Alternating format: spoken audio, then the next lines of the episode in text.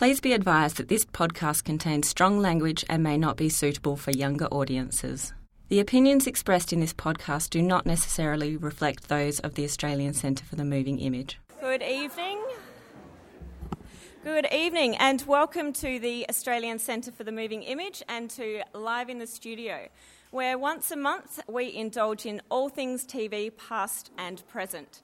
My name's Anna, and tonight, with our panel of experts here, we are devouring the dark, lusty, mysterious world of the great undead and all of the stakes, crosses, blood, and fang banging folk who love them. I'd like to introduce to you our chair for the evening on the end here. Dr. Saige Walton teaches in the Screen Studies program at the University of Melbourne and is an assistant curator with the Australian Centre for the Moving Image. Recently, Saige collaborated on ACMI's new permanent exhibition, Screen Worlds The Story of Film, Television, and Digital Culture. Her work on genre, aesthetics, embodiment, and film and TV history appears in The Contemporary Comic Book Superhero, Playing with Memory, the films of Guy Maddin, Lounge Critic, The Couch Theorist's Companion, Senses of Cinema, Screening the Past, Artlink, and Metro. What we can also tell you about Dr. Walton, that is not in her official bio, is that she is known as the pimp of the undead. This event is being recorded so that you can watch it again and again on the ACMI website from next Thursday. So after the panel, we'll be having a Q&A, so you can ask all of your gory questions to our experts here. So that is also being recorded. So we just ask that um, I will have a microphone, that you wave your hand wildly, and uh, Rachel, who is just outside the door, she'll have a microphone as well, so we can make sure that everything is recorded. So now, live in the studio, vampires buffed and fanged. Saige. Thank you, Anna. Um, I'll just give you a general outline of what's going to happen and how the panel is going to take place. So I'm going to do um, just a basic introduction, and then each of our panelists will speak for about 15 minutes. We've got clips and kind of PowerPoints and things to, um, to show you to accompany each of our talks. Um, so if you have any burning questions, just hold off until the end for the Q&A component because this is a sold out question, um, a sold out um, session. All right, so the main impetus um, for me putting together this panel was to ask whether or not it's possible to even speak about something like the vampire. What I mean by that is that perhaps there's no such thing as the vampire, and that we can only ever talk about vampires in the plural. As you'll be hearing tonight, and I'm sure many of you know, there are countless on screen versions of the vampire and even of Dracula. Um, now we've got vamps who want to go mainstream rather than um, living on the margins. And going mainstream, particularly in something like True Blood, means having lots of hot sex with humans. Um, so we've got vamps who feed on human blood, we've got vegetarian and vegan vamps who exist on animal blood or synthetic blood. We've got vamps who burst into flames in the sun, and now we've got vamps who sparkle in it. oh, it's already begun. Um, so, if there's anything that defines vampires and vampirism, um, perhaps it's the fact that they seem to embody um, mobility and movement. Um, vamps are like time travellers. They've got immortality on their side. And as um, Bram Stoker once wrote, they can spread their revenge across centuries. Vamps are also global travellers and citizens of the world. And because they're usually wealthy, um, vamps travel the world and exist across geographic and national boundaries. Their coffin can be wherever they want it to be. 19th century England, the South during the American Civil War, a fictional town in Louisiana, 2009. So, when you've got a figure who's been worked over for centuries and a figure who exists across media, in folk tales, in poetry, in novels, in film, in TV, in comics, and computer games, who are the real vampires? Are there somehow more authentic or correct versions of the vamp than others? And who gets to decide? So these are some of the questions that we'll all be discussing tonight with you. Now, Nina Auerbach, in her book Our Vampires Ourselves, argues that vamps are transhistoric figures, that each age or generation fashions its own image and comes up with its own definition of the vampire. So, whereas ghosts or other kind of supernatural monsters rarely change, vampires tend to blend into the um, cultures that they inhabit. And as she writes, our vampires and our Draculas tell us not only who we were, but who we are now. So, bearing that in mind, it's time for our clip. I'll get the screen up. Oh, here we go. You should just hit play. Ginger, enough. Thank you.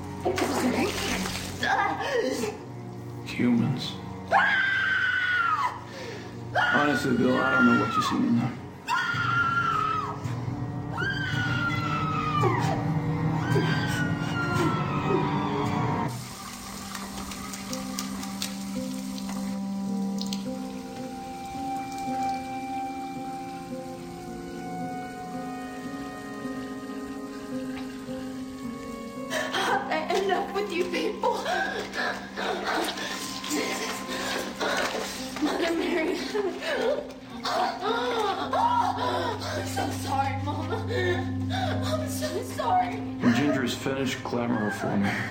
Are you sure? She's been glamored one too many times already. Who knows how much of her's left? It's either that or Turner. You want her? Please, I'm not that desperate. Glamour it is. Excellent.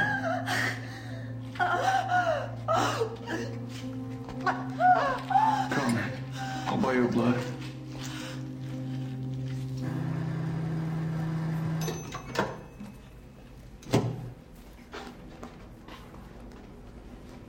Thank you. How do you stomach that stuff? Don't you find it metallic and vile? I don't think about it. It's sustenance, that's all. What? Well, if you're their poster boy, the mainstreaming movement is in very deep trouble. True blood, it keeps you alive, but it will bore you to death. Let's cut to the chase, shall we? You kill a vampire, Bill, for a human. What are we going to do about this? What do you have in mind? I'll take the girl. No.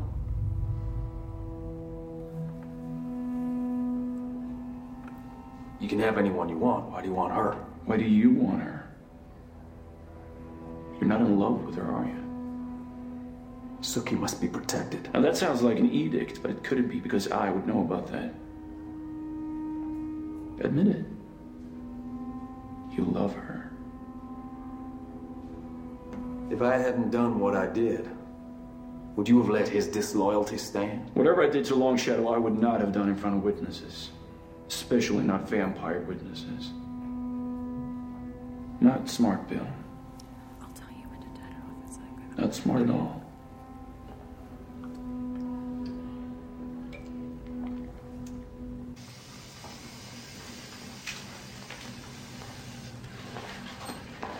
Put these on. Oh, thank you, but I- I'm fine, really.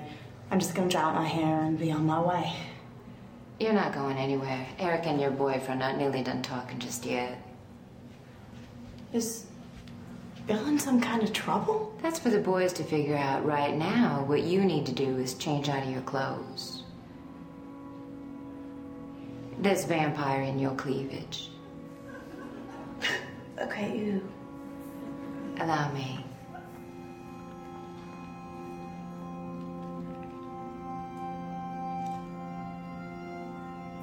Thank you. I'm beginning to understand the fuss everyone's making over you. Hi there, Pam. Oh, who's your new friend? Ginger Sookie Sookie Ginger. I love Pam. She's one of my favourite characters. Hang on, we'll just wait for the lights to come back up. Okay.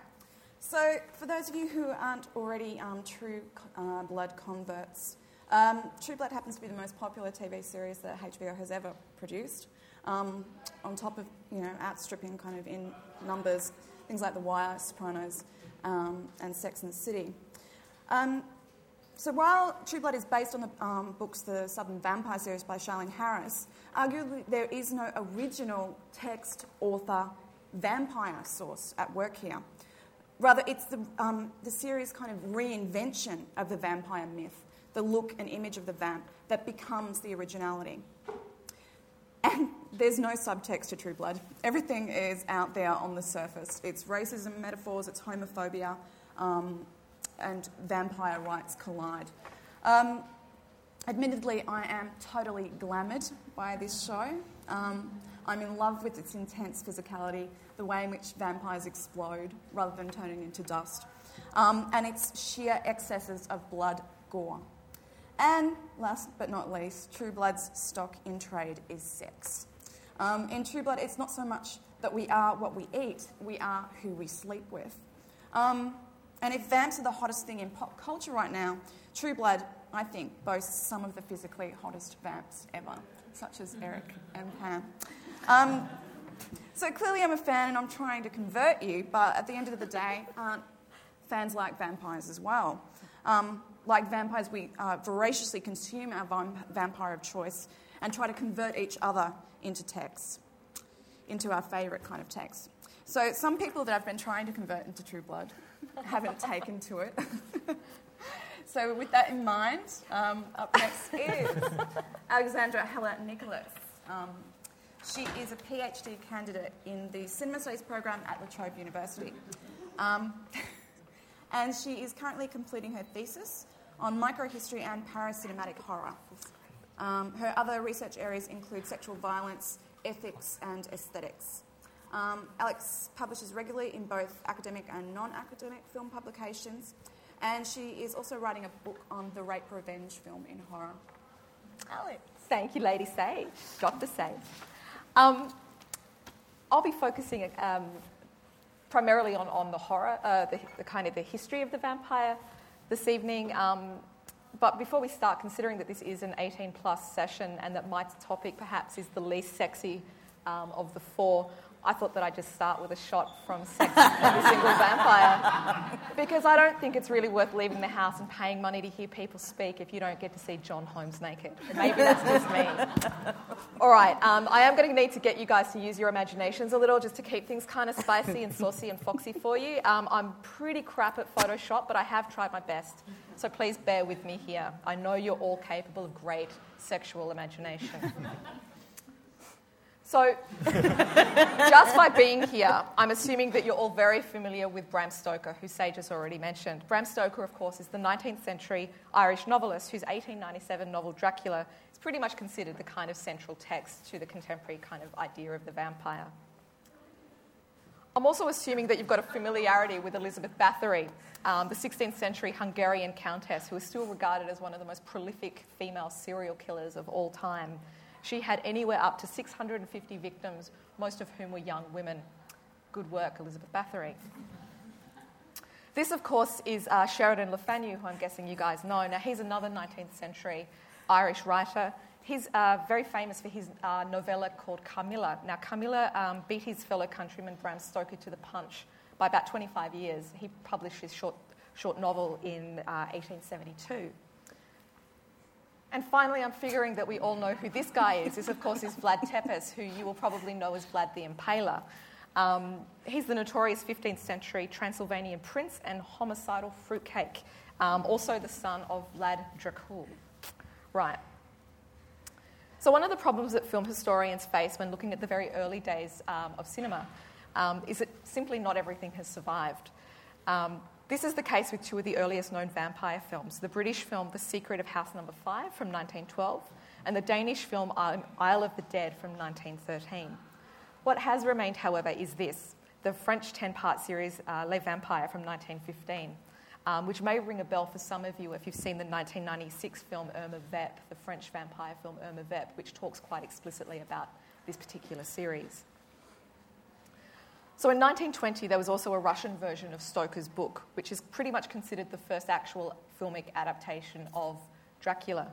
Um, but of course, the most memorable kind of vampire film, I guess, from this particular era is, uh, is this film, is Nosferatu by F.W. Murnau. Now, Stoker's wi- widow, Florence, is sadly remembered um, for undertaking a pretty militant stance against this and all other adaptations of Dracula. Um, and she went out of her way to pretty much make sure that, that every copy of this film that she could find was destroyed. Um, thankfully, she wasn't that successful, and we know that a copy turned up at Universal Studios in America. So now we start to get the vampires that are starting to look like what we kind of know them as today, perhaps. Um, this image of Bela Lugosi in his kind of you know formal attire and his spooky jazz hands.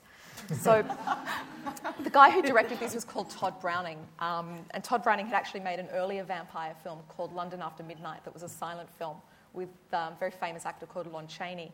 Now this again does not survive. Um, but it's Lugosi's Dracula, really, that uh, is, is, I think, even today, a lot of us, when we think of traditional vampires, we think of Bela Lugosi. We really had that kind of image as a kind of cultural imp- imprint. So, along with the rest of the famous horror films that Universal did in the 1930s, they were really keen to kind of cash in on the Dracula franchise as long as they could. So, Browning's Dracula was followed with films like Dracula's Daughter in 1936 and Son of Dracula in 1943. Now, the former of these stars uh, an actress called Gloria Holden, that's her there in the middle, all, all green. Um, she'll be really, this film will be really familiar to those of you who have been uh, any kind of interest in representations of homosexuality in Hollywood cinema. Um, the film's tagline was "She gives you the, she gives you that weird feeling," and uh, I don't know about you, but for me, she certainly does. so it's pretty obvious what this film is trying to get at. It's certainly not a kind of complex metaphor that it's kind of wrestling with here. Um, it follows the title character's uh, struggles to really repress her vampiric desires so that she can live a normal life in society and be accepted. Now, on one hand, this idea of being gay and being a monster might sound pretty uncool to us um, and think, well, that's, not, that's a bit regressive and a bit not awesome. Um, but one of the things that this film does, and maybe it's despite itself even now, is that it actually it really presents her in a really fair way. I think that you really feel for her. And I've got to say, maybe it's just me, but I, I'm, I'm, i think she's much, much, much more interesting and awesome, and I care for her more as a character than I do for the supposed good guys who are really boring heterosexuals. Um, what Dracula's daughter does, um, it does what a lot of modern vampire stuff does, and it's uh, True Blood in particular. It just reminds us on a really basic level that vampires are about hot, subversive penetration. Um, it, that's, that's what it's about. All right. So at this point, I'd like to mention a guy called Tim Kane. Um, now, he's written a lot about vampires in film and television, but he's got pretty crap tits, so I thought I'd put Elvira here instead. I don't want you guys going away thinking that that's Tim Kane. Um, no offense to Tim Kane if he's in the room. Um, now, Kane sets up three really distinct cycles of the vampire film. He talks about the malignant cycle, which is dominated by films where vampires are the bad guys and we don't want them to win, full stop. Full stop. Um, he then talks about the erotic cycle, um, which again I guess is pretty self explanatory. And he identifies the period that we're in now as the sympathetic, the sympathetic cycle, where we actually like the vampires um, a lot, and that we can have things like good vampires and bad vampires kind of functioning in a universe with good humans and bad humans. Um, so the kind of moral monsters versus human stuff has kind of been broken down a fair bit. We see this a lot. Um, the Cullens, we see it with um, Angel and Spike. It's in Buffy. It's in True Blood. We see this. It's, it's pretty kind of the norm now, I guess. Um, now, while this is a really useful way, kind of setups like this is kind of a, a useful way, perhaps, to start thinking about um, vampire history. Um, one of the things it does, I guess, just by even attempting to kind of map it out this neatly, is that it cuts a whole bunch of stuff out. Um, and it, that to me makes me wonder why we need to do it in the first place. Um, isn't it perhaps more useful to think about the things that don't fit into these categories just as much as it is to the things that do fit into these categories? Now, this is something that Martyn will talk a lot more about after um, I shut up. Um, but I certainly think that it's the films that break out of these kind of patterns that not only take um, vampires in a kind of interesting new direction, but are actually more fun. So, fun is something that um, is actually a big part of what I wanted to talk to you guys about tonight, looking back at vampire, uh, vampire history on screen. Um, in my little historical overview, I guess I want to break out of the kind of dominant American kind of stuff because I'm figuring that most of you are pretty familiar with that anyway, and I want to have a look at a kind of more broader notion of, of vampires on screen. Um, so when I think of the prehistory of the kind of softcore porno vampires that we see in True Blood, for example, first thing I think of is the Hammer films from the 60s and 70, 70s from Britain. Um, these, of course, brought us people like um, Peter Cushing, Christopher Lee. We had films like Horror of Dracula, Brides of Dracula, Dracula Has Risen from the Grave, Vampire Circus, um, Twins of Evil, and, of course, The Vampire Lovers from 1970. Um, I also want to mention French vampires. Yeah, it's getting spicy. Yeah. Double sexy. Double sexy. Snap. Um, the French vampires, Jean Rollin, I'm not sure um, if many of you guys are familiar with Jean Rollin's film, um, but they're actually surprisingly erotically charged for films that are so kind of marked by their era of production. Um, films like Rape, Rape of the Vampire from 1968, Requiem for a Vampire 1971, Fascination in 1979, and The Living Dead Girl in 1982. All really recommended if you like your kind of smutty vampire stuff. If you haven't seen them, you're totally in for a treat. So, our little trip around the world with vampires, we just can't leave out my personal favourites, which, of course, are the Italian vampires. Now, as you can see here in this uh, promo shot from Jess Franco's classic Vampiros Lesbos from 1971, anyone with a problem with sparkling vampires, no offense, Saige, you got to pretty much go back in a time machine and sort things out with Soledad Miranda here and her sequined softcore porno poncho. Um, not a sentence I would ever think that I would have said in my life. There you go. By the time this film came out, though, in 1971, there were already uh, there was a kind of steady stream of um, Italian vampire films. Now, probably the most famous of these is Black Sunday by Mario Bava, starring the uh, legendary hornbag Barbara Steele. but Bava, um, he made some cracking films in the kind of uh, vampire ballpark, I guess, and already, like, he was playing with notions of kind of stretching the genre and kind of breaking rules, particularly with his 1965 uh, science fiction vampire film Planet of the Vampires. So, Mexico, also another country that produced a lot of vampire movies that might make us think differently about the history of vampires in film. El Vampiro in 1958 is considered the first feature length uh, vampire film from that country. Um, and of course, I can't really do this without mentioning one of the most famous uh, figures in Mexican cult film uh, from this particular era, which is um, Santo the Wrestler.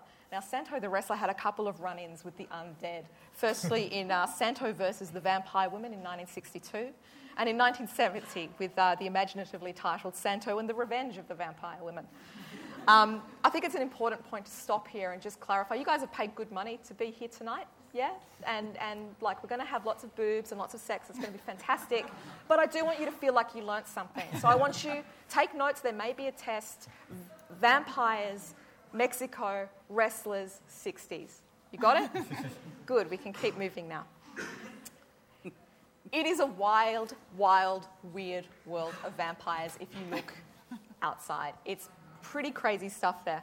Uh, Turkish vampire movies, Dracula in Istanbul from 1953, really important film. A lot of the iconography that we assume is Western actually comes from this particular film, which surprises us, I think, today. Um, 1966, uh, Filipino vampire film, Blood of the Vampires. We've got the poster for that in the middle. There's also, of course, the wonderful Hopping Vampires from Hong Kong. Um, Australia wasn't left out. Yeah, go team, go team. Um, this is probably, honestly, it's probably my favourite vampire film. It's called Thirst. It's by Rod Hardy from 1979. Rod Hardy directed a couple of episodes of Prisoner as well. Yeah, nice. Um, this film, I think, still has, has aged remarkably well. And um, those of you with an interest in kind of um, broader kind of horror stuff would know the name uh, Joe Dante, who did Gremlins and Twilight Zone movie. He's interested even now in doing a remake of Thirst. Um, we also had in 1987 the Outback Vampires. I'm not going to kind of praise that one too much. but my point is here, my point is here, what these films all share down to their core is a sense of fun. They're kind of silly, they're super fun. And that's, that's really the kind of crunch of what I'm really trying to kind of get you guys to get a handle on. When we think of vampires, we're just as likely to think of kind of crazy, silly, dumb pastiches as we are to think of serious vampire films. so, from Warhol's Blood for Dracula to Polanski's Fearless Vampire Killers to Mel Brooks's Dracula and Loving It, there just isn't enough time to name check them all. But what I will say is this for a whole bunch of reasons to do with big changes in Hollywood in the 1960s and 50s, things like drive ins and grindhouses, changes to home entertainment, things like cable TV, home video, all of this kind of stuff. There's never been a lack of demand for films like this, these kind of crazy, funny, smutty vampire films. For every hunger, there's a once bitten. For every near dark, there's a Polish vampire in Burbank. oh, cry, cry. this sense of fun, of course, is always, trans- always transferred over to television. Even if we put aside sitcoms like The Munsters and The Addams Family, TV hosts like Elvira and Vampira, or animated characters such as Count Duckula and Quackula, I'm assuming that most of you guys are like me and got your really primary formative mathematics education from this gentleman here. Um, we might think of vampire television being a relatively recent phenomenon, but vampires have appeared in everything from Astro Boy to Fantasy Island to Buck Rogers to Get Smart. And of course, things like Vampire Diaries and True Blood were predated by 90s series like Forever Knight and Ultraviolet, as well as things that we know perhaps more readily like Buffy. So, the question that um, the panel's kind of based around tonight is a really interesting one. It's this idea of who are the real vampires. And I guess some of the movies and TV shows that I've talked about um, will guide you guys perhaps to my answer. Uh, in Australia, in particular, when I think of real vampires, I think of people like this. This is uh, Tracey Wigginton, who's in jail for 13 years to life in Queensland for murdering a man for drinking his blood in the early 1990s. Um, and of course, we have Shane Abbott, who's been in the papers recently um, because the police have just offered a $1 million reward for information about his murder in 2003, and he identified as a vampire. This is really ugly, grisly, sad, tragic stuff. Um, and for me, these are the real vampires. If these are your role models, you knock yourself out and go for it. I'm not going to stop you. For me, I'm going to be at home on my couch watching beautiful people with high cheekbones doing whatever they want, whether they want to sparkle, whether they want to stab. I don't care what they want to do. As long as they're not doing this, I'm kind of happy. Uh, whatever flies your kite. And I guess uh, just I kind of dropped the mood there a little bit, so I just wanted to perk you all up again. hey! Thank you. Uh, awesome. Can you pull mine up? We just have to do a bit of like chair alterage, perhaps. I can do it from here, I think. It's Okay. okay. All right, well, up next, I want to introduce our um, another esteemed panelist, Count Martyn Pedler, who's a writer and pop culture critic. Um, he is the film critic for Triple J's J Mag, the comic book columnist for the literary site Bookslut, and maybe halfway through his PhD on superheroes, he Maybe. asked me to write that. Yeah, I wanted that maybe definitely maybe, yeah. Um, okay. Well, first of all, I wanted to say that I have not seen, read, or absorbed every vampire story in what Alex called the vampire ballpark. So no one has. Um, there's just too goddamn many of them. Um, it's one of the things I admire about Jefferson Twilight, who's the vampire hunter in The Venture Brothers by Adult Swim. Have people seen this? He only hunts Blackulas. And I think that's charmingly specific of him. only black Draculas. Um, but it's this endless sea of vampire stories that makes them so interesting to me. It's not necessarily the subtexts. Um, we could be here all night arguing subtext. Certainly, the long standing debate about Edward Cullen, abusive boyfriend, could keep us here for quite a while.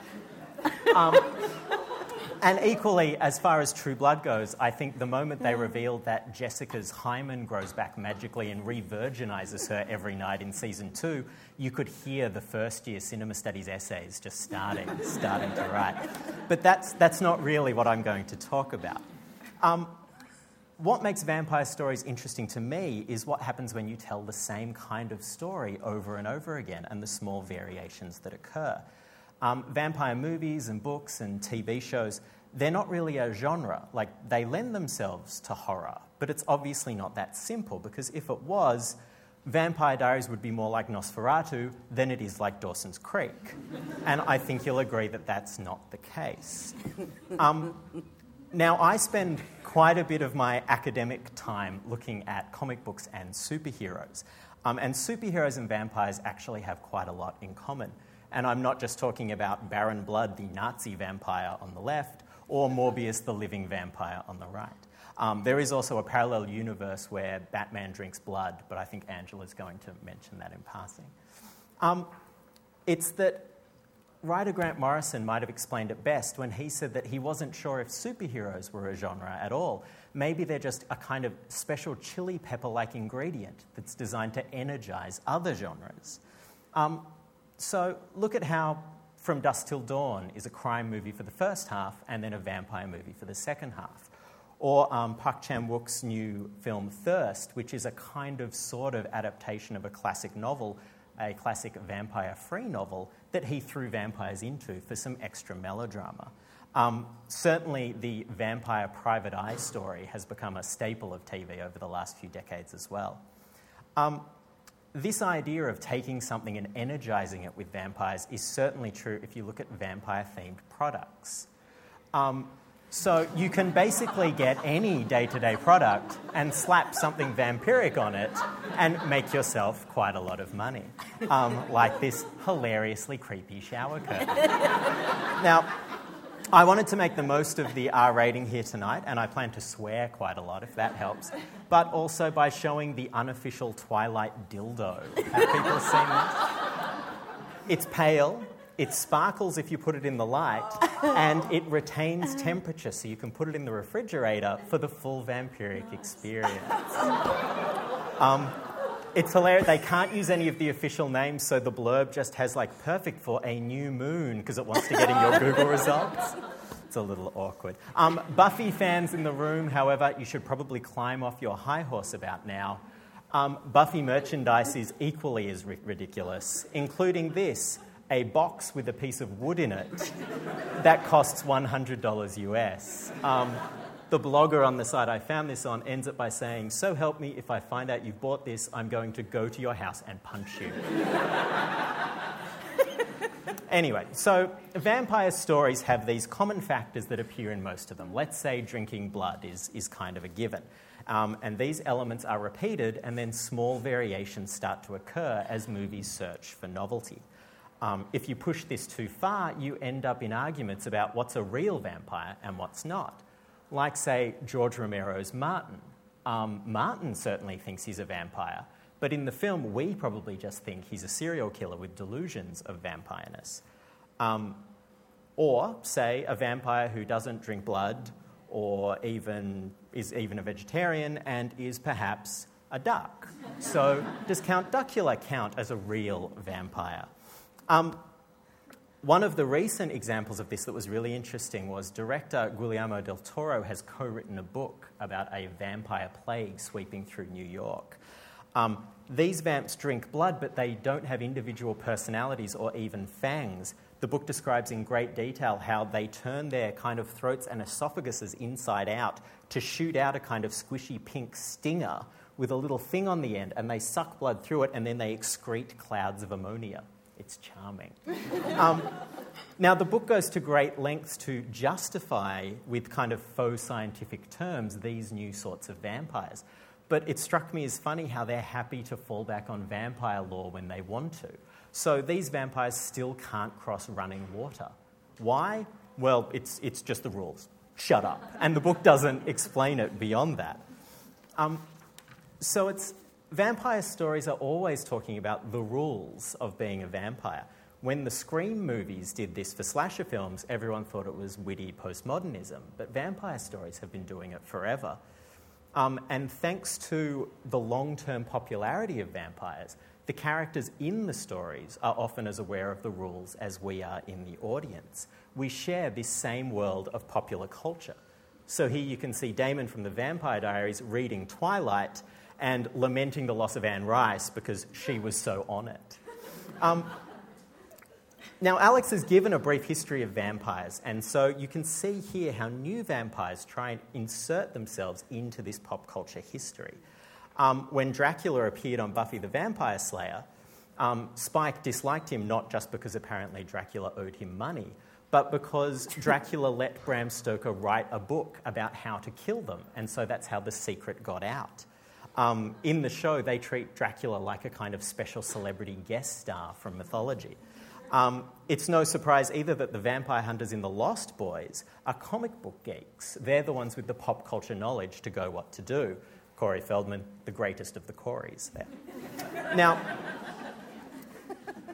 a film like Near Dark actually plays with the reverse of this idea, and one of the reasons Near Dark feels so new is that it refused to say the word vampire. So um, the characters in the story didn't seem to know what these creatures were, and that gave them a new kind of mystery. This idea was spoofed hilariously in Shaun of the Dead, where Shaun doesn't want anyone to use the Z word to describe zombies because it's ridiculous and it just bothers him. Um, and Near Dark is also a great example of this vampires as spice idea. The story goes that Kathryn Bigelow wanted to make a Western and couldn't get funding for it. So she was like, well, what if it's a vampire Western? and suddenly the funding started to flow. Um, this quote doesn't actually have anything to do with the picture. I just wanted to show it. They look so happy. now, it's common to see scenes like this one in True Blood, where a mortal quizzes a vampire on which rules are true and which are just mythology. And it's one of my favourite parts of vampire stories, is seeing which new wrinkle they'll add or, or subtract. Um, so, you know, does sunlight make them fade gracefully away or barbecue? Um, if they're not invited in, do they bang amusingly up against a glass wall, a la Spike in the bottom right, or do they slowly hemorrhage like the vampires in Let the Right One In? Um, fang choice is also interesting. Horrible animalistic canines in 30 Days of Night, no fangs at all in the classic art house sex romp The Hunger, or perhaps my favourite, do their entire jaws open to eat your head, as we saw in Blade 2 now, in tr- something like True Blood, Bill can happily pose with townsfolk and get his photo taken to appeal to them. Um, in the high concept show Being Human, that's been recently playing on TV, it's a concept about a vampire, a werewolf, and a ghost sharing a house together. The vampire at one point watches vampire pornography, which is like a sex death tape, but the vampire doesn't show up on screen. So you just have the mortal kind of jerking around like a sadomasochistic mime.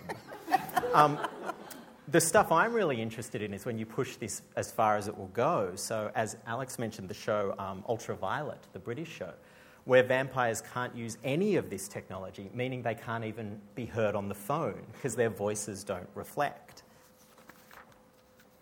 So it's often these kind of variations that stay with me long after I've forgotten plots or characters. It's these tweaks to the mythos. Um, the website IO9 last week joined in the vampire fever and created a chart of all the different vampires and their different characteristics. Do they have souls? Do they have fangs? Etc. Um, I give full points to True Blood, actually, one of the cleverest little twists I thought they ever did was having Bill announce that the vampires purposely spread fictional stories about themselves. So they're helping to create these stories in order to hide their weaknesses. These kind of comparisons between vampire stories aren't value neutral name dropping, though. In Martin, as you can see here, it's all about the difference between his reality as a serial killer and his fantasy life of wanting to be a vampire. But in something like True Blood, when Sam wishes that Buffy or Blade would come to town and kill all the vampires, he's not referencing other real vampire hunters within the reality of the show, he's referencing TV shows. So what he's actually saying is, we're real and they're just on TV. It's the same way that a vampire story that says crosses don't work on vampires is actually saying all those other movies you've been watching where the crosses do work, they're just fiction, but we're going to tell you the real story. Um, it's a technique most commonly associated with the fairly insane but always entertaining French philosopher Jean Baudrillard, whose name I have just mangled as if I had fake vampire fangs in my mouth. Um, his theory was that Disneyland was built because it was so openly fake that it would convince you the rest of America was real by comparison. This is the same logic that vampire movies use. Um, so, other vampire stories, stupid myths, whichever one you're watching now, the real deal. Um, vampire stories can actually treat their fans in the same way. There's an episode in season two of Buffy called Lie to Me about a group of vampire fans who worship vampires and want to be sad and beautiful like them and watch old vampire movies. As the people watching the show, we are reassured that we're not like these loser fans. we're the real fans who get it. Um, and this actually repeats with these strange vampire fans, as seen in a lot of different vampire shows. Um, this brings me inevitably to what I'm going to call the war on Twilight. Um, I was at Comic Con this year in San Diego, and there was no doubt that the people there really didn't like Twilight. In fact, there was more than one person walking around with these signs. Um, now, I, I, want to talk a little bit about why Twilight has been singled out for such mockery. Do not answer that question yet. I do think a lot of it is sexism, pure and simple. I think if it didn't have a massive female fan base, there wouldn't be this weird, ooh, girls have come into Comic Con, gross attitude that a lot of fans are taking. Um, but it's got to be more than that too, because certainly if it's about being a real fan, a dedicated fan, Twilight fans are more dedicated than anyone. They queued long and hard and gave the Joss Whedon fans a run for their money. And Joss Whedon fans are terrifying. so it can't just be that. Now, vampires might not be a genre then, but they certainly lend themselves to specific storytelling tropes. Um, like one I think is the faux drug sequence. When there's a lot of in vampire movies or books when you're transformed and suddenly your senses are so vivid and you walk around going, the paper, it is so smooth. And Anne Rice got a lot of mileage over, out of these kind of purple prose stoner sequences. Um, I think that's what leads nicely into True Blood's V sequences, which use much the same logic. Um, but another storyline that vampires lend themselves to, obviously, is the eternal romance plot um, the immortality that's usually attributed to vampires lets them do the good old I've loved you for thousands of years romance. Um, it was the one major change made in Francis Ford Coppola's adaptation of Dracula was to insert this I've loved you for thousands of years romantic plotline running through it this kind of cross cultural romance, you know, the I love you but I'm immortal and you're a vampire, it will never work romance, lets writers stretch out romantic plot lines. Um, we've seen something like this in movies like The Lake House, warning, not vampires. Um, but the poster really does look like a vampire movie poster. Um, as the kind of boundaries of black and white or rich and poor weren't enough obstacles for romantic couples to overcome in fiction. Fiction has turned to science fiction and fantasy to place these obstacles there. So here, it's time travel. In vampire movies, there's obviously the whole species drinking blood factor to work through.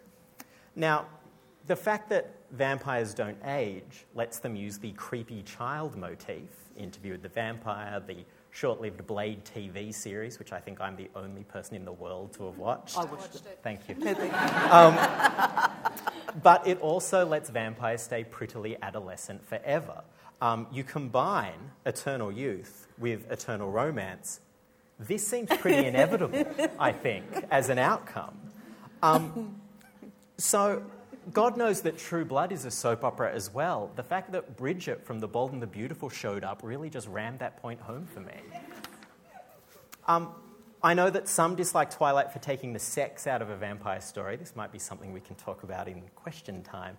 Um, I think Twilight's still all about sex. It's just that you don't get to see it. It's still obsessed with sex. It's a bit like the vampire porn I mentioned, in, except instead of one person being invisible, both of them are. Um, and if it is meant to be a disguised Mormon lecture on chastity and fidelity, I think the whole overwhelming, I want to fuck you so bad mood kind of takes the sheen off the godliness for me. Um, True Blood certainly isn't more adult than Twilight. In fact, True Blood is gleefully adolescent, and that's one of the things I like about it. Um, in fact, True Blood seems really determined to have its cake and eat it, eat it too when it comes to tone. Um, it walks this tightrope between semi serious drama and high camp, almost parody. I know that in first season, when um, Sookie ran through the graveyard into Bill Arms wearing this dress that was like something off the cover of a romance novel, I was sitting at home watching it going, I have no idea if I'm meant to be laughing or not.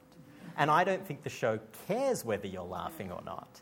Um, we've certainly seen, actually, it's something I really like is Fangtasia. Now, Fangtasia, the worst name bar imaginable, but they get away with the pun because they mock the pun at the same time. Bill explains that vampires are so old that they think puns are still the highest form of humour. Um, I don't know what ACMI's excuse is for this.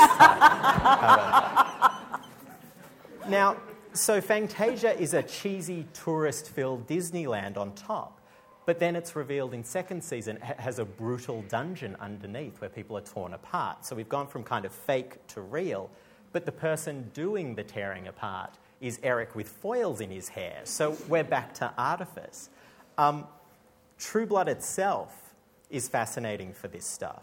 So HBO are now selling a drink called True Blood, a fake version of the real True Blood in the show. The real True Blood in the show is fake blood but it's called True Blood. This is the most confusing true fake paradigm since Shadow of the Vampire did the real behind the scenes story of Nosferatu.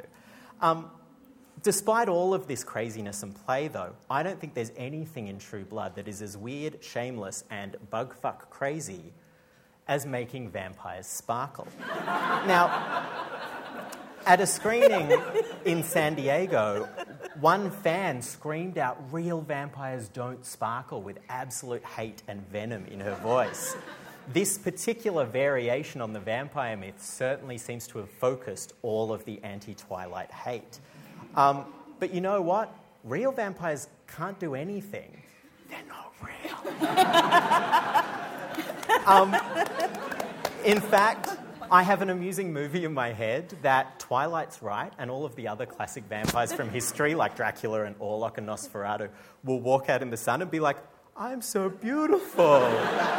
um, so, if this kind of thing really bothers you, I would just like to say if, you know, comic book fans can survive this, certainly vampires can survive Twilight. Um, I don't know who we're trying to protect. The vampire mythos has been around for hundreds of years. It's been around before us and it will be around after us. We don't need to protect them from variations that bother us. Um, if I'd like to play a kind of vampire Martin Luther King, or if you like Godric, looking particularly sparkly himself here, I think there is enough room for both sparkling and non sparkling versions in vampire mythology. Um, I think, though, that vampire stories will continue to war like this because that metatextuality I've talked about actually encourages films to play off against each other. Just to finish up, um, I don't know if people are reading the Buffy Season 8 comics that are continuing on from the TV show. Much like True Blood, they've got a plot that vampires have come out of the coffin and gone public. But cleverly, they figure the vampire zeitgeist is so popular that everyone would believe that vampires are the tortured heroes and that vampire slayers are just stake wielding psychopaths. Um, the actual villain from Buffy season 8, you can see here on the right, is this character who's actually called Twilight. Um, they say it was a coincidence, but I'll leave it up to you if you believe them. Thank you. Um, do you want to swap places now? Or just swap with you, whatever. Last but by no means least um, is Fangela, Angela Ndalianis, um, who is Associate Professor in Cinema Studies at Melbourne University. Uh, her research focuses on contemporary entertainment culture, media histories, and cross media collisions, with particular interest in their science fiction and horror manifestations. Her publications include Neo Baroque um, aesthetics in contemporary entertainment uh, and the contemporary comic book superhero, essays in screen consciousness, technology, cinema, mind and world, hop on pop, the politics and pleasures of popular cultures, and rethinking media change, the aesthetics of transition. Um, she's currently completing the book Spectopolis, Theme Park Cultures. Thanks, Saige. Okay, well, um, what I want to focus on is really to initially provide you with a bit of an overview of the kinds of um, the sort of broad sweep of where vampires have appeared across a diverse range of media and I, I want to primarily focus in the end at what Alex called hot subversive penetration. and to look at the extremes of this and how different media deal with it in different ways, um, and end up by also doing a bit of a comparison with zombies. So, um, there'll be a lot of generalizations, by the way, in this. So, uh, Mickey up here, I've just got there because it looks nice. Okay, now the comic books were actually one of the areas that really took, embraced the vampire myth um, with zeal, especially in the 70s. And one of the reasons for this was the Hammer Horror, Hammer horror um, film productions with Christopher Lee. Uh, and they were very sort of highly charged sexually. Um, and you had series like Dracula Lives, um, The House of Mystery, which frequently featured Dracula and other vampires. Uh, Vampirella was a character who was invented during this period, and as you can see from her costume, um, it didn't leave much to the imagination, really. And Sukiya, who I don't know much about, but it looks like she's pretty out there as well in terms of the the um, the, the boobage, yes, the boobage levels. Um, so yes, comic books had that that presence, and the Dark Shadows was another example that ended up in, in comics, but it was that I don't know if many of you have seen this crazy um, TV soap opera that featured the main um, vampire Barnabas Collins. Um, and it, it's just interesting that during this period, it's this kind of very sort of um, stable kind of typology that, that recurs in the films, um, in this, this show, and in the comic books as well. Then we start to get a kind of revisionist approach to uh, the vampire myth that begins with um, examples like Blade, but was also played out in Eve, Vampire Diva. Have you come across Eve? Yeah. He's good. He's on top of it. And both of these characters are actual hybrids. They're, they're the children of a vampire um, human mix. And their role in life is to hunt down those the evil renegade vampires um, and other supernatural beings and destroy them. Um, and they were quite, Blade in particular was a very popular character, and now we've seen the spin offs in the films and computer games and so on. And Buffy, of course, belongs to this tradition, but she doesn't have the vampire blood. She's not the sort of hybrid character, she's a different breed who I think um, emerges thanks to Laurell K. Hamilton's Anita Blake, who I'll mention um, later on. Another, another area where the vampire um, story has taken off is um, in Japanese popular culture, in particular anime and the manga. Um, and the manga, especially, is quite interesting in that it, it, it, obsessively focuses, in particular, on, on teen vampire stories. There's Chibi the Vampire, Vampire Killers, Blood Relatives, and these series sort of continue um, on and on. They've, they, some of them have sort of reached volumes in the, in the 50s, um, and they, they sort of continue to be written. And they're extremely popular with young girls. And the whole sort of sexualized element, I think, like Twilight, it's, it's definitely present, but there's none of the sort of the hot penetration, if you like, um, that's uh, played out in the narratives themselves. Um, one of the, I think, one of the most gorgeous vampire films I've seen is um, the Vampire Hunter D series. I don't know if many of you have seen. They began as an, a series of novels, um, were uh, appeared in, in, two films, two big, um, big release animated films, and also um, then have become a manga series in the last decade. And vamp- that's the, the D character is very much based on that Blade tradition of being the, the hybrid um, child who chases down renegades. But it's set in this kind of um, bizarre fantasy world that seems like it's an aristocratic past of the 17th, 18th century, but is also in the future. I won't go into the, the plot. Even the superheroes, Batman, um, and even Superman, I think, had, had his, um, his confrontation with Dracula. One of the most famous Batman Dracula stories is Red Rain. Um, in this, Batman meets Dracula, and he's actually uh, bitten by a vampire and becomes a vampire himself. It was one of the Elseworlds um, spin off series which imagined superhero characters in sort of other fantasy scapes.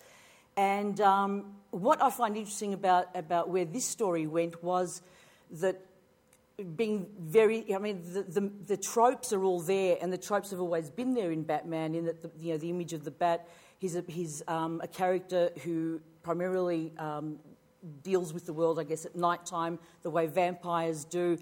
And the, the thing with Batman, though, is that his his um, expression in terms of you know, sexuality and so on is extremely repressed, and this stays put in his myth. So it's like the, the story of the, the superhero that is Batman will take on these vampiric sort of um, uh, symbols and themes, but they won't succumb totally to the, the logic of the vampire uh, genre because the Batman storyline um, overpowers it. But it was quite an interesting series, and there was also an animated cartoon that was released as well. Computer games. Oh my God, there's a bit of excitement about the computer games, my goodness. Computer games I find interesting because, unlike the zombie um, um, subgenre of horror, computer games, uh, vampire computer games, um, aren't, there, there, aren't that many of them around. And I, it got me thinking about why possibly this might be the case. And I think a lot of it has to do with the sort of highly charged um, sexuality and, and, sensuality of a lot of the vampire stories. Uh, and I think it's something that's very difficult to play out across in, in, in computer games, which require a lot of action and interactivity on the part of the player. Um, with zombie games, the action is sort of obvious. You run around, you kill the zombies, and, and there's your action. In, in the vampire story, you can't really do much with the, the whole sort of the, the exchange of blood scenario that's so integral to the vampire myth. Um, I haven't sort of quite figured that out yet, but I think part of our enjoyment with, um, with vampire, the vampire genre, um, despite its diversity, as, as everyone's been talking about tonight, I think does have to do with sort of the, the vampire's um, ability to this exchange of blood and the connotations behind it and the kind of sensuality and eroticism that, that um, charges the, the story and the relationship between the characters. And I think this is really overt when you look at something like Vampire Wars on Facebook. I don't know if many of you have actually gotten into that. That's really interesting, but what it does is it reduces the sort of iconic elements of the genre into scores. So, you know, you, you, get little messages of you've just bitten three characters. Um, and while you have, and while it's fulfilling the sort of code um, of the genre, one of the codes of the genre, you don't actually get all the sensory and emotional kind of experience that are usually associated with that, which we do get in t- the TV shows, in the films, um, and in the books, also in the comic books to some extent. So there's something that seems to be lacking um, in that game, even though I still play it, but anyway. All right. what I want to look at now really is looking at. I, I want to look at sort of the diversity of, of um, the vampire story that has occurred in the last couple of decades in particular. Um, I don't know how many of you are familiar, but there are actually a lot of kids' vampire stories out there, and they, are becoming even more popular. Uh, the Little Vampire series is one of them um, which began in Germany, and uh, there's been a film in the US, and I think the story's been written as well uh, for US audiences in the form of, of kids' books. Um, but more recently, the, the uh, Let the Right One In, which was a novel that has become a, a film, which is a, quite an amazing film. And I think the stories actually focus on um, young kids, but they also move into the teen, um, the teen um, demographic. And what the meaning of the vampire in many of these examples tends to focus not around issues of sexuality, but the vampire as a metaphor um, it adjusts itself, I guess, to its audience and, and to the, the narrative universe of, that, that um, they belong to. And most usually, the vampire becomes a kind of uh, good mediator figure to help the, the main protagonist's children, adapt with or deal with issues of bullying, um, friendship, uh, breakups in the family, the, you know, the single parent family, and so on. And I think Let the Right One In is, is quite an extreme sort of example of that because it is about you know uh, um, the little boy who's who's bullied at school, who's befriended by the vampire, the little girl who also happens to be a few hundred years old, um, who comes from a broken family, and, and the whole um, the, the film also plays with this sort of context of social decay and social um, corruption, and it deals especially with issues of pedophilia. Um, and the book, I think, deals with it in much more sort of intense ways. But I think this is another thing we should think about in terms of a lot of these vampire um, stories and, and, the whole idea of the vampire as a kind of metaphor. Uh, because different films tend to deal, and different media examples tend to deal with it in different ways.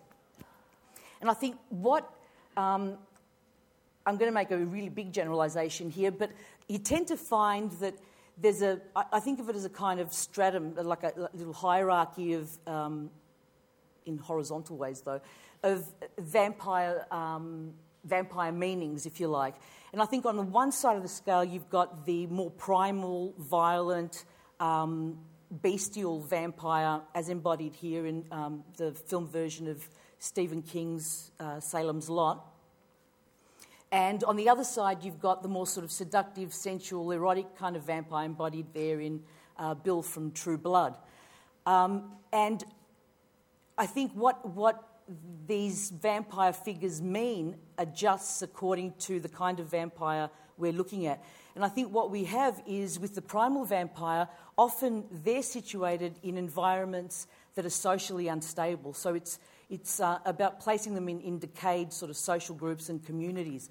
Whereas with the erotic, um, sort of more sensual kind of vampires, there are issues of sexuality that come into play, um, sort of testing the limits of humanity, and it's more, a kind of um, exploration, I guess, of the individual kind of um, limits of what is human and when do you move beyond the point where you know you're crossing the social mores. And I just thought, just very quickly, and it's not going to play. Oh, it is going to play? It's not going to play. Blast. Doesn't matter. Um, I'll just talk, it was the scene, just to show you the, I want to talk about the sort of contrasts that exist um, even within the sort of erotic vampire tradition. In, I think True Blood really plays on this to the extreme, and often it plays with its audience as well, as, as Martyn was talking about before. And there's the scene in, in this first episode of season two where uh, Sookie and Bill have the hot sex for the in. You, do you all remember that? How can you forget that scene? Yeah, yeah that, that scene. And straight after, we cut to the basement where um, Eric goes down and just rips one of the, the people he's got down there to, to shreds. Um, and there's blood everywhere, and he's got blood in his tips, and he's just disturbed big time. And what you've got in, um, I think th- th- those two scenes really play on that kind of excess of the vampire traditions, where, you know, just when you're being drawn into the eroticism, um, it's also revealed that these characters can take it to another extreme that's, that's really destructive um, and it's about destroying what it is to be human. Um, and I think even with, uh, well, if you look at the Murnau tradition and, and um, and the Werner Herzog revision of, of, the tradition as well. I think both of those films were dealing with that sort of primal, you know, Count Orlok vampire. Uh, but all, also, both those films are about you know, individuals and their own repressed sexuality, but they're also about a society that's totally in a state of decay. Um, and you know, it's played through with um, images of, of, the plague having hit the community and um, sort of this total sort of decay in quite literal, literal ways. And this is also, I think, played through in Stephen King's Salem's Lot. It's about a community, the small town community, as this kind of microcosm of the USA. And it's about family structures, the family unit collapsing um, in the film. And the, the vampire, vampire arrives, in a sense, as a kind of symbolic manifestation of that. Uh, and I remember it scared the crap out of me first seeing that film, directed by Tobe Hooper. And um, starring the wonderful David Soul from Starsky and Hutch. Myself. yeah. Uh, and of course, 30 Days of Night has followed through this tradition. There's, I don't think there's one sort of sexually charged moment in when those vampires bite. That's about a different kind of, uh, of penetration, I think. And it's, it's, um, it's, it's about sort of the total decimation of humanity uh, that, that, these vampires are about. And it's interesting that visually they still recall that, that kind of early Murnau tradition of vampire. Um, I think it's quite an amazing uh, film, and, and of course, it's based on the comic book adaptation. Um, I just thought I'd bring this up because I, I, was hooked on this series, The Kindred. Did anyone ever see it? It was another hybrid, um, and again, by, by introducing the, the, injecting sort of the uh, gangster kind of genre, mafia genre, with the vampire tradition, it became something quite different. What was interesting about this TV show is that it was all about, you know, corruption of, of humanity through the gangster tradition, but um, or mafia, but they were vampire mafia groups. And the two oppositional groups were the erotic, um, sensual vampire tradition, and on the other side, it was the, you know, the bald, um, ugly vampire tradition that we also see played through in the character of the Master in the Buffy um, series. Be- below, you see the sort of the antagonist uh, vampire group there. But I think even in the case of the bestial um, vampire tradition that Count Orlok embodies in, um, in Nosferatu, I think even there, uh, even in his most sort of vile moments, when, when he's drinking Mina's blood at the end of the film, even that is really kind of erotically charged. And there, I think what it does, I mean, sure, this, you know, watching that, that scene doesn't sort of you know, mean that I need to be hosed down because it's not that excessive. It's not like the Bill and Sookie scene. But nevertheless, uh, it is really sexually charged. Um, and just you know, looking at him, he's, he, I mean, he's a walking penis with teeth in a really tailored suit. Um, what more can I say about that? so th- there's something that these films, what, what, I'm saying is something that these examples of, you know, depending on whichever medium they are, uh, that do um, address in us our, our kind of, know, the limits of, of how we're willing to express our sexuality, I guess. What I want to do now is sort of turn to kind of literary tradition as well. Um, and we've seen, you know, with Twilight, um, it's the, it, based on the very popular um, young adult novels. Uh, the Vampire Diaries, same thing, and now we've got the, the TV series as well. But there are hundreds of them online. I hadn't realised how many teen and young adult um, novels there are out there. Jessica's Guide to Dating on the Dark Side, especially uh, interesting. And again, these, these, um, this uh, particular grouping of vampire uh, literature and now TV shows addresses you know, specific teen needs and concerns. And part of those, some of those concerns have to do with sexuality. Um, and, and, the expression of sort of needs, but it's also about you know coupling and, and becoming adults and um, dealing with that liminal space between being a kid and being an adult and so on. But it's the adult vampire stories I want to turn to now. Um, there's a huge, there are thousands and thousands and thousands of these things, and they're extremely popular. And I don't know if any of you have been to the Romantic Bookshop on Lonsdale Street. Um, I remember a few years ago there was just you know, a couple of shelves of these things, and now it's an entire section um, unto itself. I think even Borders um, in Lygon Street has, has uh, a whole section of this stuff. Um, and most of the authors are, are female writers.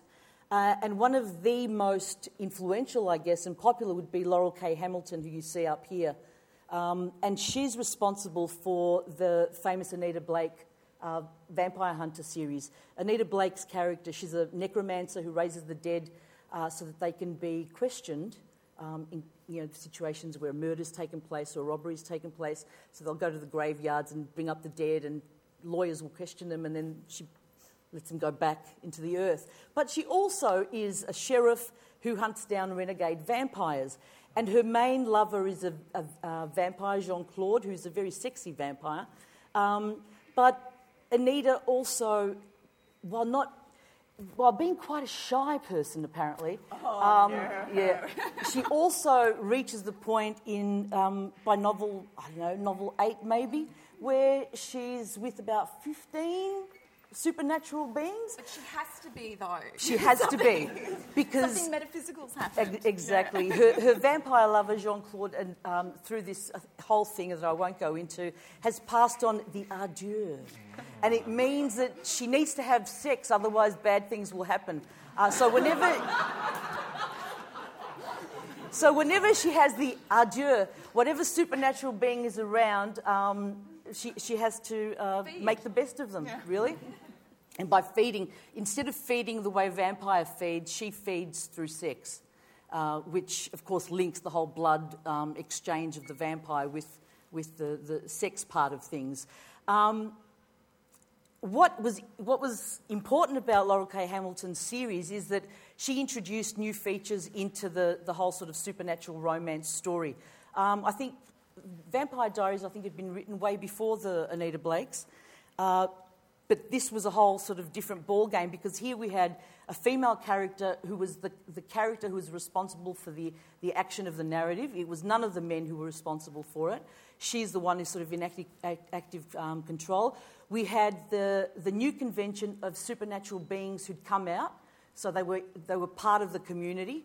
Um, and they were given their own, you know, their rights as vampires or as well werewolves or as shapeshifters, and um, and that becomes a really popular convention in many of the, the supernatural romances that now, now exist.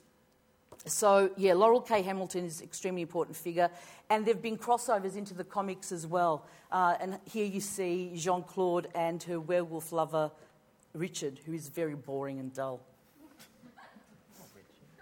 He wants her for himself because he's a werewolf man. Yeah, I know, I know. It's bad. It's bad. And here's the lovely Charlaine Harris, um, who is responsible for the, the Sookie series that really does rely on the whole Anita Blake tradition, though she takes it into different directions as well. But, you know, I could go on and on with these, um, these female writers. But what I want to do instead is just, I want to set up this kind of comparison here. And I, I'm interested in the fact that the vampires have gone through this kind of renaissance, especially in TV. Um, and in the, the cinema, not as much, but television, they, they have got, you know, quite a huge kind of um, uh, following in terms of shows that are coming out, but in particularly manga and anime as well. Uh, the zombies, on the other hand, have had a resurgence in the, in the cinema with the, the whole sort of 28 Days Later and, and so on tradition that, that has been um, following throughout the last few years. And of course, recently there have been other kinds of uh, variations on a theme, if you like, with Pride and Prejudice and zombies being released, so classics being transformed into the, the zombie tradition. And I don't know if any of you have read it, but it's actually quite funny in that it keeps with the, the serious tone. Um, and the girls talk about you know, the unmentionables, and the girls have all been trained in the martial arts. Their father sent them to a Shaolin master in China. Uh, so they all know how to defend themselves when they walk across the meadows and are um, pounced on by, by unmentionables. What I'm interested in, though, is the difference in terms of the erotics of the zombie compared to the erotics of the vampire. Because they're both considered monstrous in, in the sense of the horror tradition, but both, I guess, have very, very different kinds of. Um, you wouldn't call a zombie a sort of sensual kind of creature, really. But there are so many similarities, though, because the, both the vampire and the zombie are undead.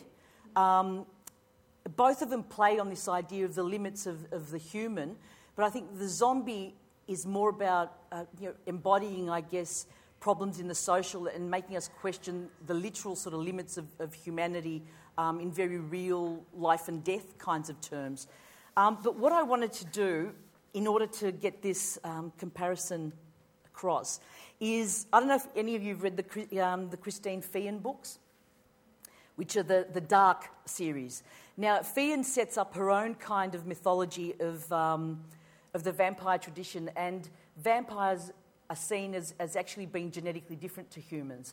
Uh, they belong to the race of the Carpathians, um, and each vampire or Carpathian male is genetically meant to be with a female. And when they meet that female, they're just, you know, you just know that they're meant to be together. And what I wanted to do is actually read a passage from, um, from Christine Feehan's uh, book, Dark Gold.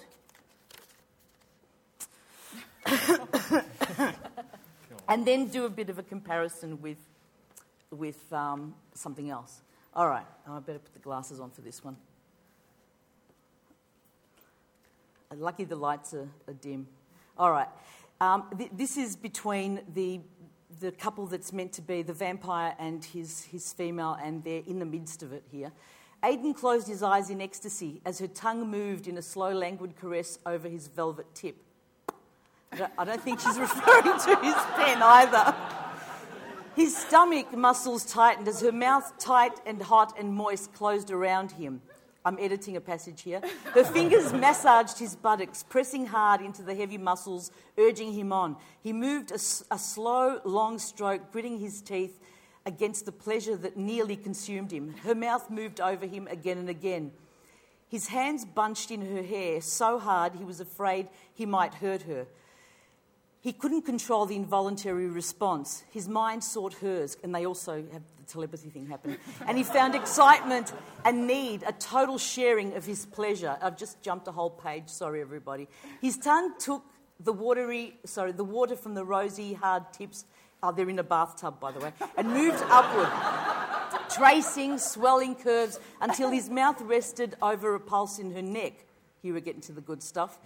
He felt her body clench in anticipation, and his teeth scraped gently back and forth until she moaned and caught at his head with both hands. Aidan, her soft cry was a plea. Not yet, Carter, not yet. Her nails dug into his shoulders in exquisite pain. He leaned against her, the wall for better, uh, uh against the wall for better leverage. His hips savage, relentless, frenzied. Her teeth scraped, nipped. Then Oh, sorry, his teeth scraped and nipped because he's the vampire. Then she cried out at, at, at, the piercing pain, so sweet and sensual, as his fangs buried themselves deep, claiming her body as voraciously as his body was claiming hers. She had driven him wild, and his predatory nature took over, the untamed male of his species, dominant, possessive, claiming his mate. Um, ruby droplets trickled down the swell of her breasts, and his tongue followed the trail and so on and so forth. Now, what's interesting there is the very sort of monstrousness of the, that is the vampire is something that's quite sensual and erotic um, in, in all of these examples, but also in many of the films and the TV shows and you know, examples like True Blood. It's, it's there. That's, it's, it's, um, I guess it's a moment that is exploring a limit, but it's a limit about what threshold you'll cross in terms of expression of um, in, in, terms of expressing yourself uh, during sex and, and your own sexuality. Now, there has been um, very, there have been no zombie love stories yet, but these two are about to be released. Hungry for Your Love and My Zombie Valentine. Hungry for Your Love, I think, has just been released in the US, and My Zombie Valentine's coming out in January. But even with these, from what I can gather from um, the blurbs about them, they're, little, they're anthologies, and um, they're, all of them, from what I can see, are very tongue in cheek, um, and they sort of take the mickey out of, out of the, the kind of possibility of having a zombie love story. So I thought what I'd do is make up my own zombie love story and read it to you to sort of talk about the differences, I guess, in, in terms of you know, the, despite the similarities of um, our, you know, the vampire and the zombie in terms of their undeadness. I don't believe I'm doing this, but anyway. Let me have some water first. Is that your pseudonym, by the way? Candy Divine? I'm Candy Divine, nice. thank you. Triggered by a lingering memory of what he should be feeling, Damien attempted to recall the sensation of ecstasy. Ah, it was slowly coming back to him now.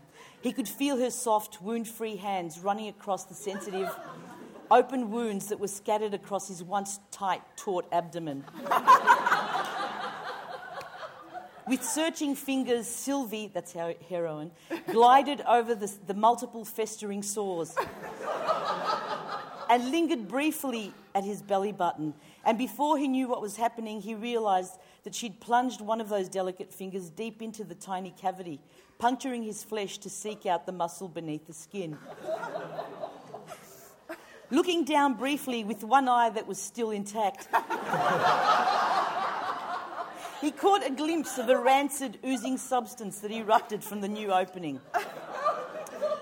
Abandoning his open wound, Sylvie continued to move downwards, all the while wondering if her attempts at lovemaking were having an effect on her zombie lover. He, she decided to take the deep primal growls as signs in the affirmative. As if in response to her thoughts, the growl lowered an octave or two as she moved to capture that, what had once been his manhood. Could it still be his manhood? She wondered as she gently encased his cold, clammy tip with her lips. You can see I'm playing on the theme of the previous vampire bit that I read. uh, came the response. And encouraged by the groaning, with her left hand she gripped onto his left buttock, squeezing him tight in anticipation of what was to come. The putrid, rancid stench hit her, hit her first. She gently squeezed Damien's butt one more time, only to discover that a chunk of rotting flesh had detached itself from his body. Caught up in his newly awakened, frenzied state of zombie love, he didn't seem to care, grabbing her instead by the hair and refocusing, on her, uh, refocusing her mouth on the task at hand. I must be doing something right, Sylvie thought, as she plunged her mouth aggressively onto him. And then, snap, crunch. Uh oh, she muttered through a mouth filled with rotting meat. so. I guess what I'm saying is it's going to take a lot to produce a, a romantic uh, zombie uh, supernatural uh, novel. Um, and I think one of the primary differences is where the vampire, even in their undeadness, they, they somehow call up um, everything that's about being alive and living and expressing, um, expressing yourself, I guess, to the limits. With the, va- with the zombie, um, the fear is about contagion, and, and the whole notion of disgust is about wanting to distance ourselves from that contagion because the, the zombie very much symbolises death, whereas I think the vampire doesn't. It's a sort of death that's also about life. It's about these kind of ambiguities. And I might leave it there and we can discuss in question time. Can we get the lights up? It's time for Q&A.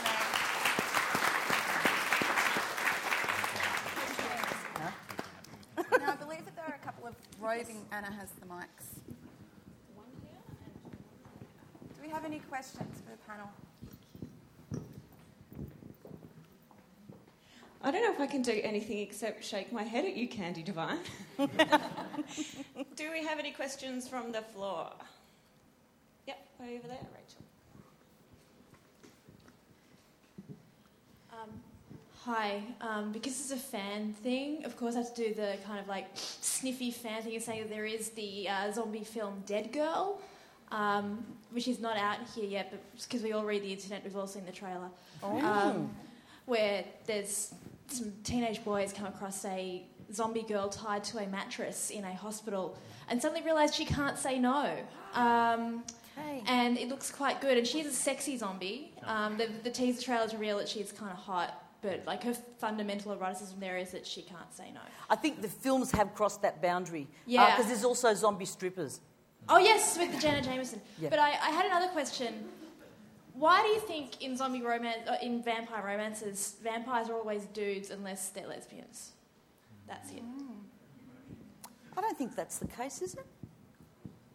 Now, of course, that you say this is the only ones I can think of, but Well, they're always dudes or they're lesbians. Well, True Blood's got Jessica. True. Yeah. That's one. That's one. I think that, that, that opens up a really, really important question about always. pleasure. So there's a lot of heterosexual sex in vampire stuff, but there's that assumption that if it's the male vampire, then the pleasure is male. Do you know what I mean? Like it's, I mean, that's a kind of interesting question. Like who has the pleasure Mm. in vampire sex? Um, is it, you know, is it you? I'm you asked the question. I'm thinking it's you. I, th- oh. I think what's interesting about True Blood, though, is that um, I guess conventionally people think of the vampire sex as the perverse sex, whereas Yeah. True Blood actually plays it as the, the normal sex compared to the kinds of things that take place between normal heteros out there in the, in the dark woods of wherever they are. I mean, there, there's, a lot if you think about Near Dark, if you think about um, Lost Boys, Star and the Lost Yeah, Boys. yep. Is, You're not going to get a straighter lady, um, pointy toothed as she may be. I think there's a lot, but perhaps we remember the lesbian ones because they're the kind of, you know, it's that kind of. That, that hammer titillation, that kind of adolescent titillation, and, and I use the word titillation very deliberately here. so two chicks getting it on. like that kind of Neanderthal kind of attitude towards it. I don't think that um, perhaps we don't notice the straight vampires as much. And also, um, a lot of a lot of uh, genre theorists, horror theorists, have, have argued that all vampires are really feminine uh, because of the whole sort of feeding on blood um, and the orality of the, the whole sort of blood sucking business. Having to Google vampires do sparkle and vampires don't sparkle, there is a lot of crazy, oh my god, vampires are gay websites out there. So I think this certainly ties into it. This was a big kind of thing of mine that I was actually going to talk about, but I deleted the whole. Um, I'm sure that you guys have seen it, and, and I actually cut it because I, I didn't want to use the slide, but the whole Edward is a faggot. And I, I think it's a really interesting choice of words. I just, uh, I don't use it to upset anybody, or to be offensive, but the whole, you know, the Lugosi, this is a vampire, Mm. Edward, this is a faggot. There's a real meme about this. Mm. And it's like accusing vampires of being queer is like watching a snail try to defend itself with salt. Yeah. Of course they're queer. It's about penetrating anything you can get your hands on. It's, it's an insane accusation to, to use homophobia to attack vampires. Mm. It's nuts. Um, I mean, we're through the looking glass with these people. We're, we're there. We're- we're so all- on the other side, yeah. Um, we actually had a question we were talking about before this started, which is we realised none of us have talked about vampires being scary or any vampire text being scary. Does anyone have any actual frightening, oh my god, vampire films? Or have we just put them into another box altogether now? Count Yorga Vampire. Count Oh, he was a nasty piece of work. You sound like you dated him. Oh, he's terrible. I because I, Did you I date used him? to, I watched his films with Count Yorga when I was a, a teenager, and I remember one scene where he had his his um, his minions eat little kittens, and I thought, "You're an evil bastard." How, how, that, I mean, that's just bad. There's one. Couple, awesome. Scary vamps. Hi guys. I was um, wondering if there'd ever been a study of the economy of vampires because it occurs to me that you know if people are mainstreaming, then it's going to have an impact on you know what they get charged for insurance. Mm-hmm. I mean, what interest a bank's going to pay. In my mind, if if vampires were mainstream, it would it would break our economic systems. Well, you tapped into something. Exactly it's one of my great about. disappointments about True Blood is I think it's ignoring its most interesting ideas, which is the idea that vampires have gone public. When the viral marketing campaign that I showed a slide from has actually addressed this more than anything in the show, I think maybe that's a sign they're missing some pretty fertile ground to do kind of more traditional vampire politics and sex Yeah. stuff. I want to see what immortality does to interest rates. You know, I think this, this, this is a fascinating area. You're getting old, Martyn. That's true. I mean, we were actually talking before, like, vampires are usually aristocratic, wealthy, incredibly wealthy figures, because obviously they live forever. Where are the poor? Are there poor vampires? I, I feel really strongly about this. I mean, I There's a think of Near Dark. Yeah. Um, Anybody else? Let the Sure right there's- one in. Yep. The little girl. Yep. Yeah. Not a lot of poor vampires. Not a whole bunch of black vampires, except for Blacula Blade. You know, a couple of token ones. True. But we're talking about a really white, middle class bunch of pointy Come on, though. But if you've been around for a while, you know you, you're going to accumulate some wealth. Don't defend Uh, just- just gonna- Um, it I is one of can't the nice Um, things about Blade, I think, though, is that you get to see these kind of urban black vampires like kill rich white vampires, which is long overdue in vampire stories, I think. I was just going to say the uh, uh, what is it? Um, uh, Twilight, not Twilight. Um, those Russian uh, Night Watch. Night Watch, yeah, Yeah. because they had that. You know, his neighbour was a vampire, and he had huge vats of a pig blood. bottle of true blood to you, sir. Good work. Yeah. Over here.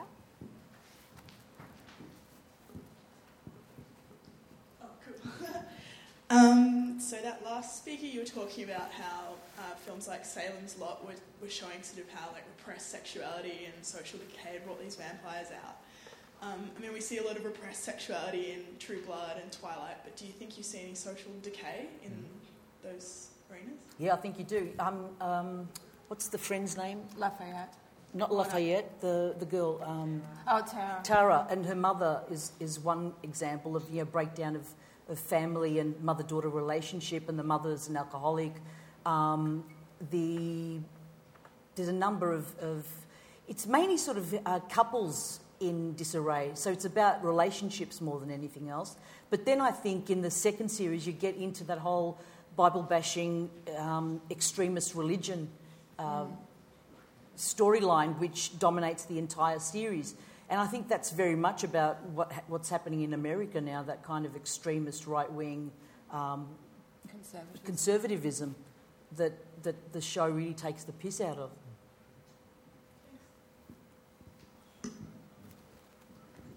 Up the back.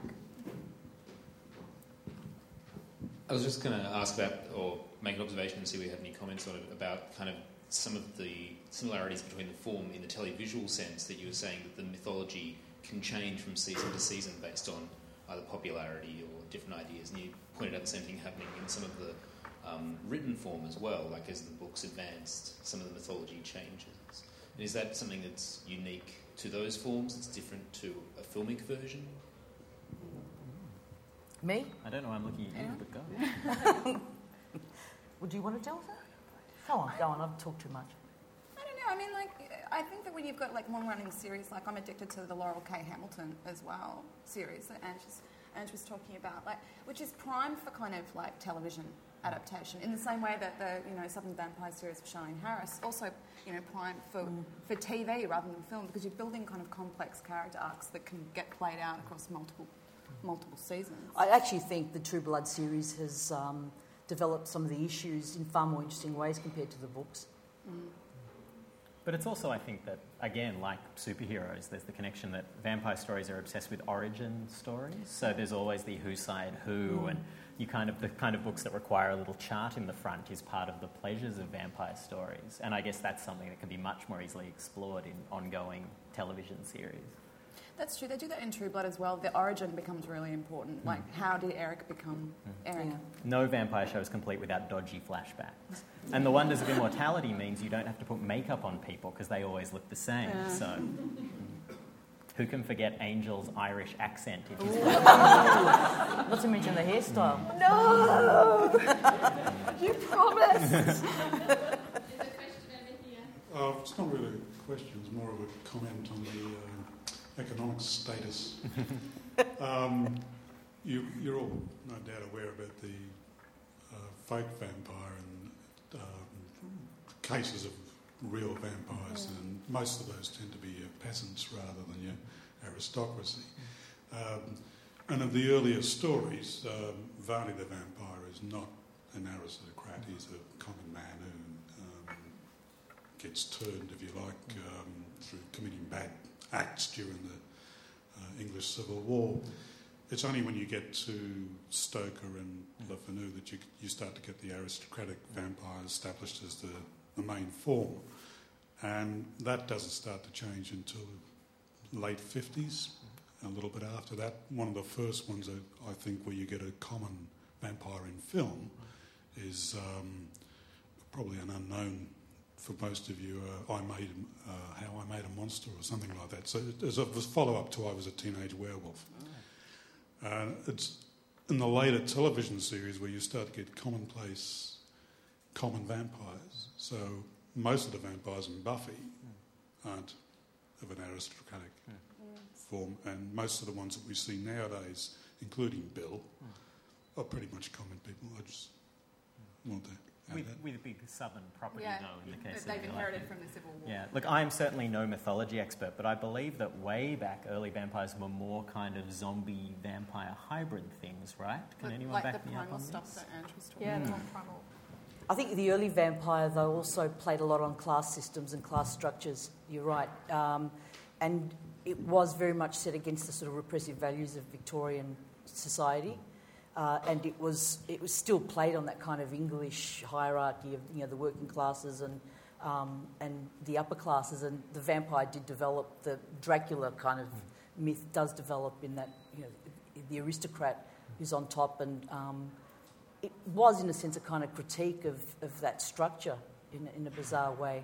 Uh, but I think what changed the contemporary culture was the introduction of, of the vampire story into the teen films, Mm. um, where you had that crossover. And it cut, starts with that, you know, I was a teenage werewolf tradition, where um, it, it then becomes the vampire then becomes a way of dealing sort of teen life and teen culture. Um, what's the classic, the remake of the Dracula story with um, ah, classic vampire film, and I forgot what it is. the vampire moves in next door, and um, Oh, there's the uh, teen. Frighteners. Fri- no, no, no, no, not Fright Fright Night. Fright Night. Fright Night. Yeah. Yeah. I mean, that's a classic example of, of that change. It's the average suburban family being exposed to, to vampires and, and um, lost, lost boys. This also feeds in, sorry, just quickly, with that kind of the idea of the, the kind of queering or the, the queerness of the vampire, is that they're affected.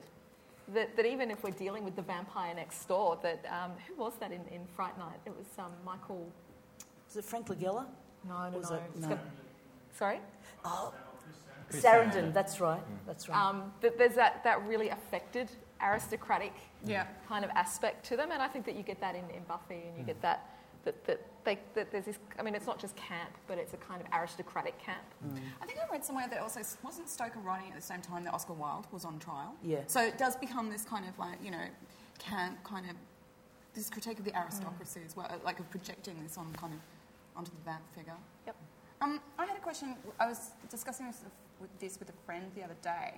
I can't think of very many ex, um, examples in film, TV, or what have you, of where you can reverse vampirism. Like, once you're kind of like, you know, a vampire, you're a vampire. Near dark. Near dark, Near dark. transfusion. One. Was there another? Blade. You can reverse it. That's right. Is that all to do with blood transfusions? I can't remember. There's- Oh yeah, no, that's right. He shoots into his arm. Yeah. Yeah, to stop him from wanting the blood. Yeah, no, And- uh, uh, that was that was like his serum. He, um, the girl in the first murder, she developed a cure. And killing the master Yeah. is another so, another that's true. convention. Yeah. Yeah. Fright Night does And that And Fright actually. Night does the transfusion stuff as well. No, Fright Night does the killing the master too. Oh, okay. Mm. Excellent. Brings them back. Oh. We've got time for two more questions. We've got the mic here. Okay. Um, yeah. Uh, just me anyway. I was considered like the, the werewolf itself to be more of the blue collar monster as opposed to Yeah. you know the vampire tough like uh, Yeah. Yeah. haunting and uh, American Werewolf in London that sort of thing. Um, anyway, uh, what I was going to say was uh, how towards the end of say uh, vampires becoming fatty and popular, like with uh, the Hammer horrors. For example, when they were dying out, they got very experimental, as in uh, Captain Kronos, Vampire Hunter, and uh, was it the Five Brothers versus the Vampires, the Shaw Brothers movies. Probably Captain Kronos has more or less set the sort of staple as to where vampires now have gone to, uh, you know, the kung fu, uh, half vampire, half human fighting. Where do you folks see uh, us heading now on this latest kind of peak in vampiredom, as it were? Well, my take to start with, I, I guess um, one of the things that's really interesting at looking at um, kind of non American traditions of vampires is that mm. vampires never died out. They've always been fatty, mm. they've always been there. There's almost always been a glut, mm. um, which is interesting if you think about the whole idea of the vampire of being infected. And spreading, and what if they take over? It's, it's exactly that. Like zombies. Yeah, and your comparison of like fandom to vampirism and stuff, I actually think it fits quite nicely. So it's almost, um, it might kind of culturally occur in waves. Hmm. So we get that crazy kind of 60s stuff in Mexico. But that doesn't mean that there weren't things, other things happening at other times in Mexico. They were just, that was just like the kind of big explosion. Um, I think It's- also. so Mark. Go. It certainly hit that point in popularity where everyone's waiting for the next thing now. Mm. Anne Rice has just come out and said the next big thing won't be vampires, it will be angels. But um, I'm not sure if we buy that. I think the werewolf's got a good shot. I'd like to see like something to see weirder, some like the werewolves too. chupacabra, the Mexican goat Oh, sucker, chupacabra. perhaps. but I don't think we're going to get romance novels featuring them anytime soon. I think the, the thing is that um, genre, these genres have to revive themselves and inject new conventions so that um, they can be successful. Because they do, audiences do become overexposed to the conventions, and then you just get bored with the same same thing being regurgitated. Uh, and I wonder, I mean, just in terms of the zombie, how long that's going to last in terms of popularity too. Because I think we're starting to see a bit of a petering out. Maybe not in the computer games. The computer games are still pretty popular um, in terms of the zombie storyline.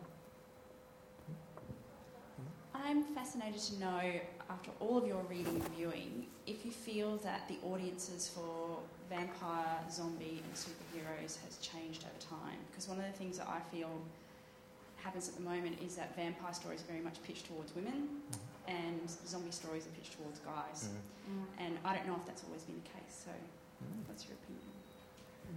Can we do a quick show of hands? Um, ladies in the room, like, who likes zombies? Who likes werewolves? Chupacabra? who likes who likes like slasher stalker stuff? Um, who likes mummies? The mummy. That's that's going to be the next comeback. I'm the mummy. devastated. Who likes vampires? I guess it's a vampire panel, so we're going to get that. I don't know, that wasn't Um, as or, or inspiring as I thought it See, might I, I, I have to. s- I'm, I think that it's a marketing thing, to be honest. I, I just know, like, I watch a lot of horror. I talk to a lot of people who watch a lot of horror, and I feel that there's a marketing strategy behind the kind of the, the girls like vampire stuff. Yeah, and that's I'm been not saying gendered that they way, don't. and they don't yeah. like the 70s kind of slasher, Mhm. Jason kind of things. That and I, like I, my personal experience just doesn't back that up. I mean, I'm not saying that I see, um, you know, for every kind of girl that I see on a bus reading Twilight, I don't expect to see people on a bus with their iPod uh, watching Cannibal Holocaust. I'm not saying that that's happening, but I wonder. I actually wonder where the pleasures are that cut off. I mean, I, I know that from my own experience. No, I just like all of it. Well, um, there's actually a survey on the slasher tradition and um, Vera Dika's book, Yeah. the Yeah, slasher yeah. film, uh, and she contested the whole myth that it's mainly guys who watch these these films. Um, and I can't remember how she did the, the stats. She got them from the studio, and apparently it was more than 50% were women. Yeah. So that was a myth that was exploded. Well, I mean, horror originally as a literary genre was female. Like The gothic even stuff, Austen's kind of like Northanger Abbey, it was discussed as a women's Mm. genre. You know, it was kind of poo-pooed. Like only women write that kind of gothic horror, bluebeard kind of tradition. Sorry, I just want to quickly add something onto that whole like women and gore and zombies and stuff. Um, we just recently did a small production. Oh, thank you. We did a small production that was um, a horror burlesque night, which was called Gorelesque, and it was sort of based on combining this, you know, seduction that you find in vampire films Mm. towards women with the, the awfulness of gore and fake blood and prosthetics, and it was really successful, and we had great, like great reviews. So like it's alive and well. Yeah, I really don't know whether, whether those boundaries of, of kind of spectatorial pleasure are that, that cut off. I write on snuff film and rape film. I'm happy about that. my, my parents, not so much, but you know, whatever. But I think that's part of the, the um, joy, I guess, of horror. It, it does have that kind of carnivalesque celebratory thing, and it is about, um, I guess, embracing your mortality and just making fun of it and turning everything on its head. And whether you like doing that through vampires or werewolves or chupacabras, chupacabras, or, dwar- or little, um, what do they called? Leprechauns? Leprechauns. Dwarves, I was going to say. Dwarves. No, leprechauns. What a gorgeous note to leave on. yeah, yeah. Thank you so much to Saige and Alex and Angela and Martyn for a bloody hilarious and insightful and entertaining panel.